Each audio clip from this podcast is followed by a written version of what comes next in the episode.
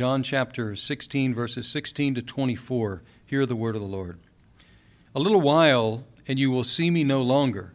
And again, a little while, and you will see me.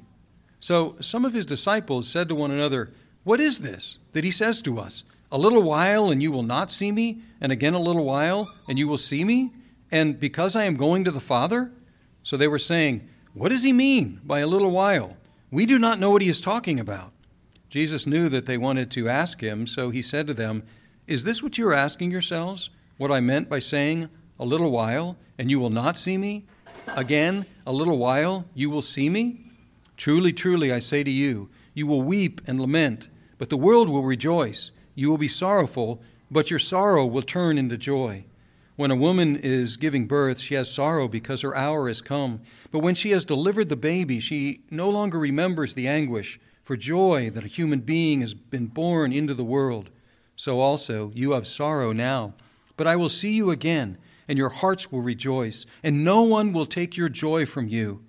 In that day you will ask nothing of me. Truly, truly, I say to you, whatever you ask of the Father in my name, he will give it to you. Until now you have asked nothing in my name. Ask, and you will receive, that your joy may be full. Let's pray. Now may the words of my mouth and the meditations of our hearts be acceptable in your sight, O God, our rock and our Redeemer. Amen. There's, of course, a great deal of sorrow in the world, and there's nothing that causes more sorrow, either once it's happened or even just in anticipation of it happening, than death itself. Death is, is the great sorrow maker.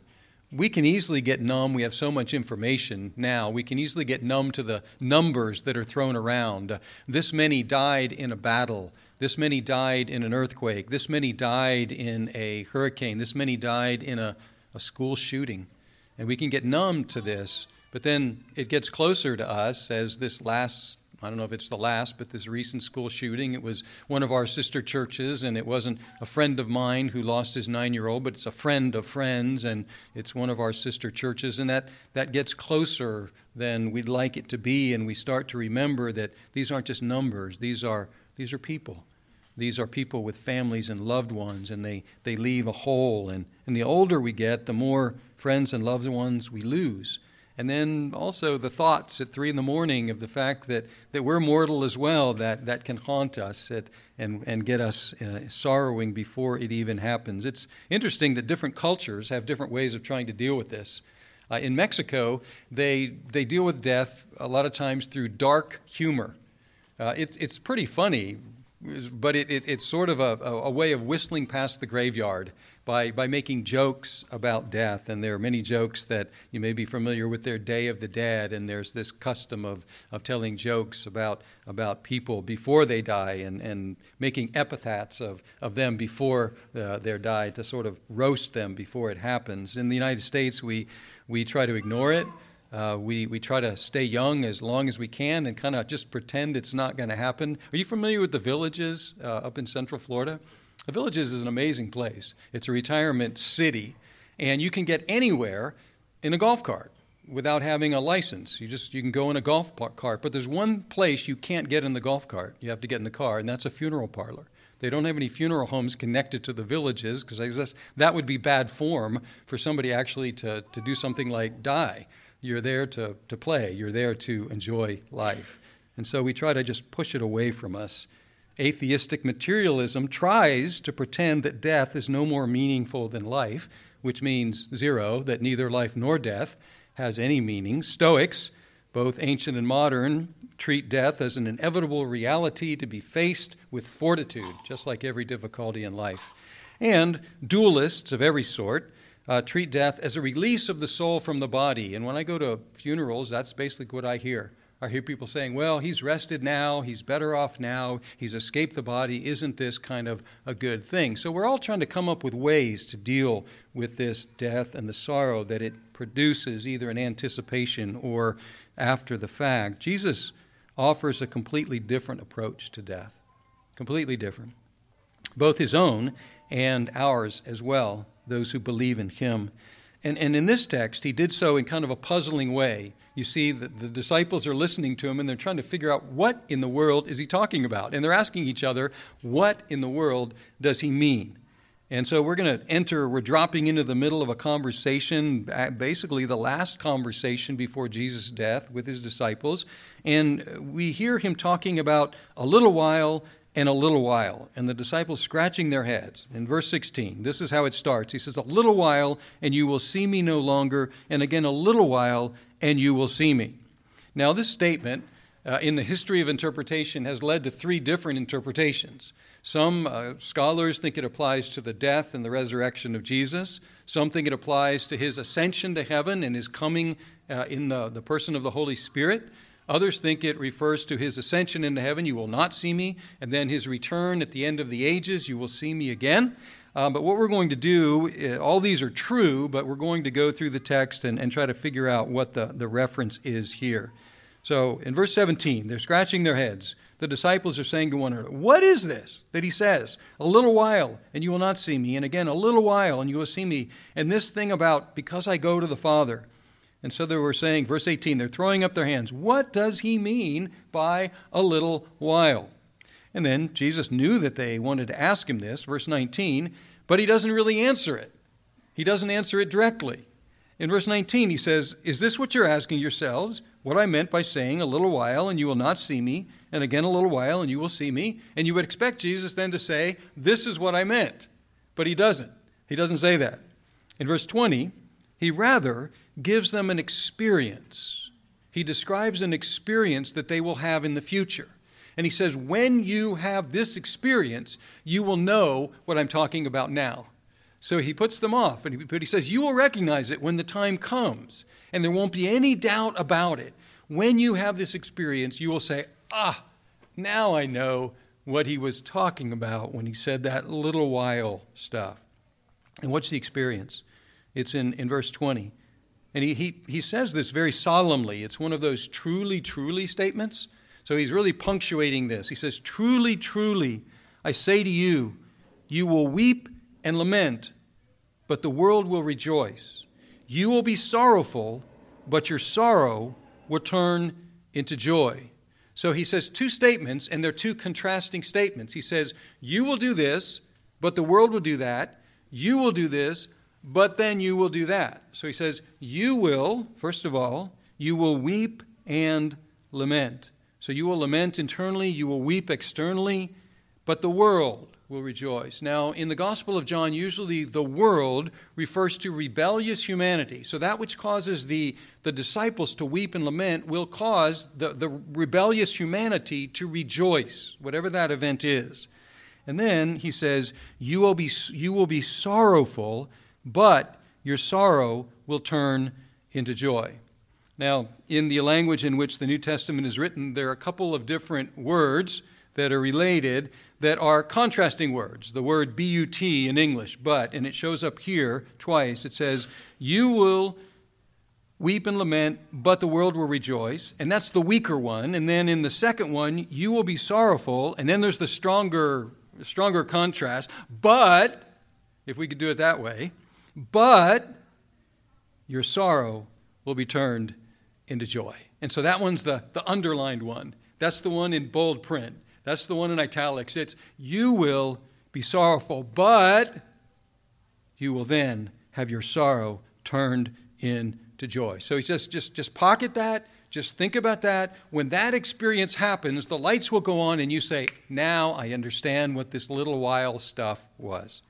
And then he gives an illustration. An illustration, uh, some of us present can identify with this much more than others. Some of us have been witnesses of this. Some of us have been those who are mothers and have given birth to babies will say yes. Uh, they can say that's how it is. And I've, I've confirmed this with women. I don't know from experience, but this is, this is how it goes. When a woman, verse 21, when a woman is giving birth, she has sorrow because her hour has come. But when she has delivered the baby, she no longer remembers the anguish for joy that a human being has been born into the world. So it's an illustration of what? It's an illustration of sorrow turning into joy. It's being replaced by and turning into joy. And notice something. Notice something. The same event causes the sorrow and the joy. But it's a question of the timing, isn't it? The, the event in anticipation causes sorrow. She's sorrowful before it even happens because she, she knows, either by experience, because she's already had babies, or just because it's been described to her, how painful and difficult this is going to be. It's not called labor for nothing and it's, it's, it's, coming up, and it's, it, there's no way to avoid it. And it will be very, very difficult. And she's sorrowful because the hour has come, and yet the baby's born, and that very same event that caused such anguish in anticipation now is a source of joy.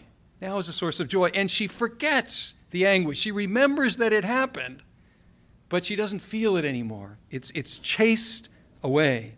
This is, this is interesting because this this combination of, of, uh, of childbirth and resurrection shows up in the prophets. Childbirth and resurrection, and I'm, I'm giving away the story a little bit here, uh, the interpretation here, but going back to Hosea, we look at Hosea chapter 13, verses 13 and 14, and, and here the prophet said, The pangs of childbirth come for him. And it's talking about uh, Israel, Ephraim but he is an unwise son. For at the right time he does not present himself at the opening of the womb. So there's something not going well with the childbirth here. And then, verse 14, shall I ransom them from the power of Sheol, the grave? Shall I redeem them from death? And then there's some questions thrown out. O death, where are your plagues? O grave, oh, O Sheol, where is your sting? Compassion is hidden from my eyes. So there's this this, this combination there of, of childbirth and death and, and what will happen then. Now, Jesus' application of this illustration contrasts, he's, he's applying it to, their, to the disciples, and it contrasts their current sorrow. He says, I'm going away, their current sorrow, with their anticipated future joy. But I want you to see something. He does something interesting here in verse 22. Verse 22, he says, So also you have sorrow now. Why? Because there's an event that they are anticipating and they know it will cause sorrow. It says, So you have sorrow now, but I will see you again. Did you notice the switch there? Before he had said, You will not see me, and then you will see me. But now what does he say? He turns it around, the perspective, and says, I will see you. He says, not, not so much that you will see me, but I will see you. When we're taking leave of someone, what do we say? And we expect to see them fairly soon. What do we say? See you later. What are we saying? We're, we're putting ourselves at the, at the center there, and we're saying, I will see you later. But what are we communicating? We are communicating that that will give us joy, that we will have pleasure when we see the other person again. So Jesus is turning this around. And he's participating in this reunion here. He's saying, You will see me, and at that moment you will have joy, but I will see you. And he's implying what else? That I will have joy when I see you again. I will see you again, and your hearts will rejoice, because I will see you, and no one will take your joy from you. No one. So he's talking about a joy that after that event, whatever that is, he says, No one can take your joy away from you. And then he begins to talk, he talks just in a few verses about, about prayer. In verse 23, which might seem to be kind of a surprising thing to bring up here, he says, In that day, in what day? The day when, when they will see Jesus again and Jesus will see them again. In that day, you will ask nothing of me. Now, here, uh, once again, there are a couple different words here. In that day, you will question nothing of me. That might be the way to translate that. In, in that day, you will question nothing of me. And if you look back in verse, uh, verse 19, it's the same word there. Jesus knew that they wanted to question him. So he's saying, In that day, you won't ask any more questions. Why? Because you'll understand what's going on. But he says, rather in that day you will ask requests. And it's a different word there. In that day you will question nothing of me. Truly, truly, I say to you, whatever you request, ask of the Father in my name, he will give it to you. Until now you have asked, requested nothing in my name. Request, and you will receive, that your joy may be full. So you will have joy on that day. Nobody will take it away, but that joy can get bigger. That joy can be completed. And how will that joy be completed? By asking of the Father. So you will have joy. You can have joy that no one can take away, which, which kind of indicates that somebody wants to do that. Somebody wants to take your joy from you. But he says, No one can take it from you. But in that day, you also have a mechanism, a way to ask so that your joy may be complete. It might be full. Now, it's interesting that he says that. In that day, you will be able to ask in my name. You will understand in that day that whatever has happened, this you won't see me, then you'll see me, that that will be a, a, an event that will enable you to go to the Father in Jesus' name. They hadn't done that yet. They were praying to God, but, but then they, they understood that whatever it was that happened here, they would be able to base their petitions before God on that, and that they would be able to go to the Father and ask because of what, what Jesus had done, because of that event that he was talking about, and the Father would hear them, and the Father would answer them, and the Father would fill up their joy. Now, I've tried to set this up kind of putting ourselves in their shoes as if we didn't understand what was going on. Of course, we figured out. And, and, and we figured out, I think, in, in response to some of the scholars that have other interpretations, that the simplest interpretation of this is the, is the right interpretation. A little while meant a little while, uh, it, was, it was a short time that Jesus was going to be taken from them. He was going to die. And they wouldn't see him any longer because he would be buried in the tomb, sealed by the rock. They wouldn't see him anymore, and they would be crestfallen. They would be heartbroken. They would be despairing because they had just in, invested three years of their lives in the one that, as one of them said, we thought that he would be the one who would redeem Israel. And so they were crushed. They, they were sorrowful, they were weeping, they were lamenting. And then, three days later, three days later, that sorrow, that despair would be turned into joy, unspeakable joy. And in fact, that's exactly, exactly what happened. The last words of the Gospel of Luke, which is right before the Gospel of John, say this Now, Jesus has died, Jesus has risen from the dead, and we, we find that the reaction of the disciples was joy. But it was a joy that no one and nothing could take away from them. Listen to the last words of Luke. Then he led them out as far as Bethany, and lifting up his hands, he blessed them. While he blessed them, he parted from them and was carried up into heaven. And they worshiped him and returned to Jerusalem with great joy, and were continually in the temple praising God. Now, now think about that. This is another you won't see me time, isn't it? So he said, You won't see me, and we now understand that that was his death. And then in a little while, they would see him again, and he would see them. And that would give them joy. And now he's going away again. So you would think that the pattern would be repeated, right? Now we're not going to see him again. Now we're going to be cast into despair again. But no, it doesn't happen that way, does it? He, he, they don't see him again. He, he's taken up into heaven, and what does it say? They, they return to Jerusalem with great joy.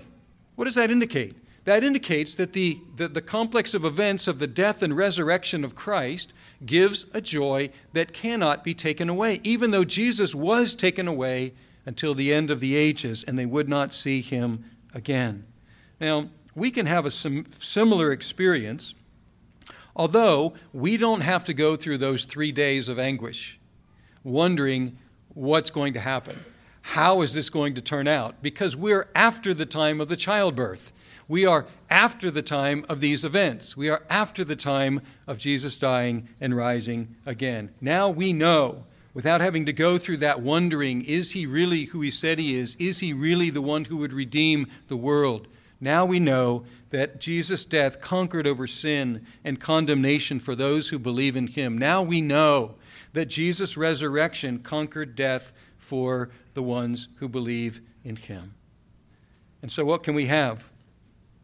We can have joy. We can have joy. Now, we'll experience sorrow in this life, for sure. And the, the older we get, the more sorrow we're going to know. Uh, but, but we're going to have a joy at the same time if we believe that Jesus died and Jesus rose again. It's the game changer. It changes everything. It changes our perspective on life, it changes our perspective on death.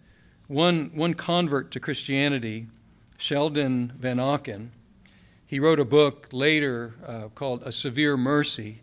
He was over in, in Britain, he was studying, and he came into contact with C.S. Lewis and other Christians, and he was trying to figure out why all the physicists were Christians. He kept running into these Christian physicists.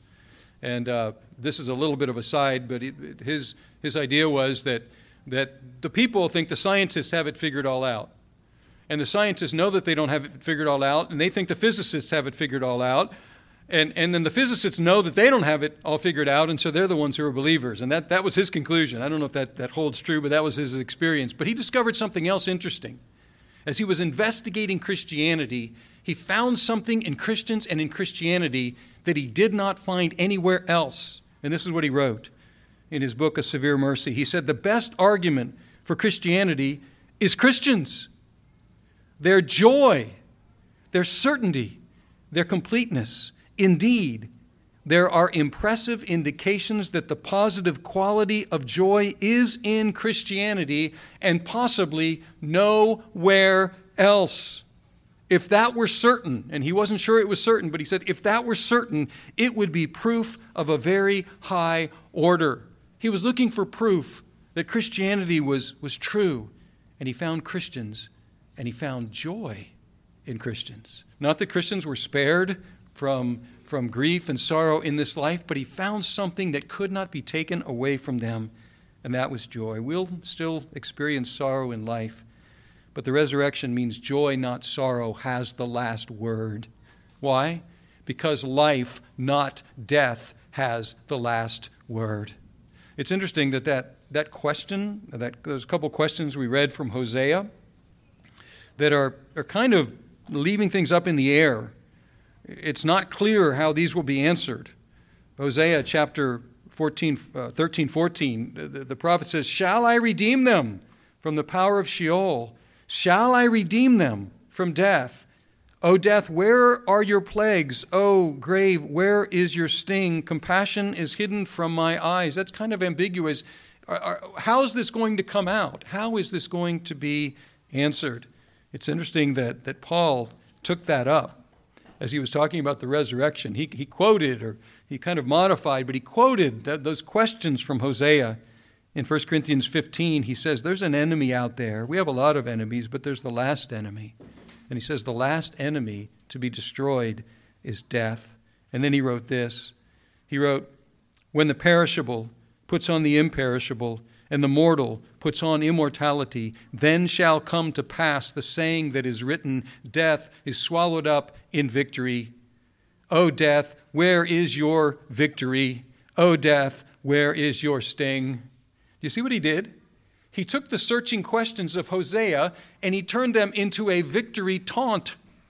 He, he looks at death, he looks death in the face, and he trash talks death a little bit here. He, he, he, he taunts death and he says, Show me what you got. Where, O oh death, is your victory? Death, where is your sting? Show me what you got. Bring it on. And then he says, he could speak that way. He says, The sting of death is sin, and the power of sin is the law. But thanks be to God who gives us the victory through our Lord Jesus Christ. What's he saying? He says, Yes, death is still there, staring us in the faith, face. Uh, death is still the last enemy, but it's a conquered enemy. So it doesn't have to torment us our whole lives. So what's he saying? The last thing he writes is this Therefore, therefore, my beloved, be steadfast immovable, always abounding in the work of the Lord, knowing that in the Lord your labor is not in vain. Steadfast in what? Steadfast in many things. Steadfast in faith, steadfast in love, steadfast in hope, steadfast in service, but also steadfast in joy. Because joy has the last word, not sorrow. Because life has the last word, not death. Let's pray.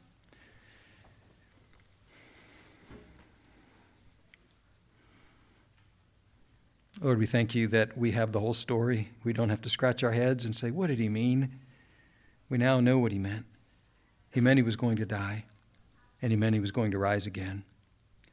His death would cause sorrow to his disciples, his life, his resurrection would bring them joy. And we thank you that we're on the other side of the childbirth. We're on the other side of the, the life, the resurrection. And we can know that joy, go straight for the joy. We pray, O oh God, that you would enable all of us to believe in Jesus as the one who died, as the one who rose, the one who conquered sin and death for those who are his. And I pray, O oh God, that you enable us, whatever we might face today, tomorrow, this next year, the rest of our lives, that you enable us to face it steadfast, because Christ is risen. He's risen indeed. And that you would enable us to be steadfast in joy, seeking that joy from you, because while some may want to take away our joy, you, O oh Father, want to complete it. And so we pray, complete our joy, O God, because Christ is risen. He's risen indeed. Amen.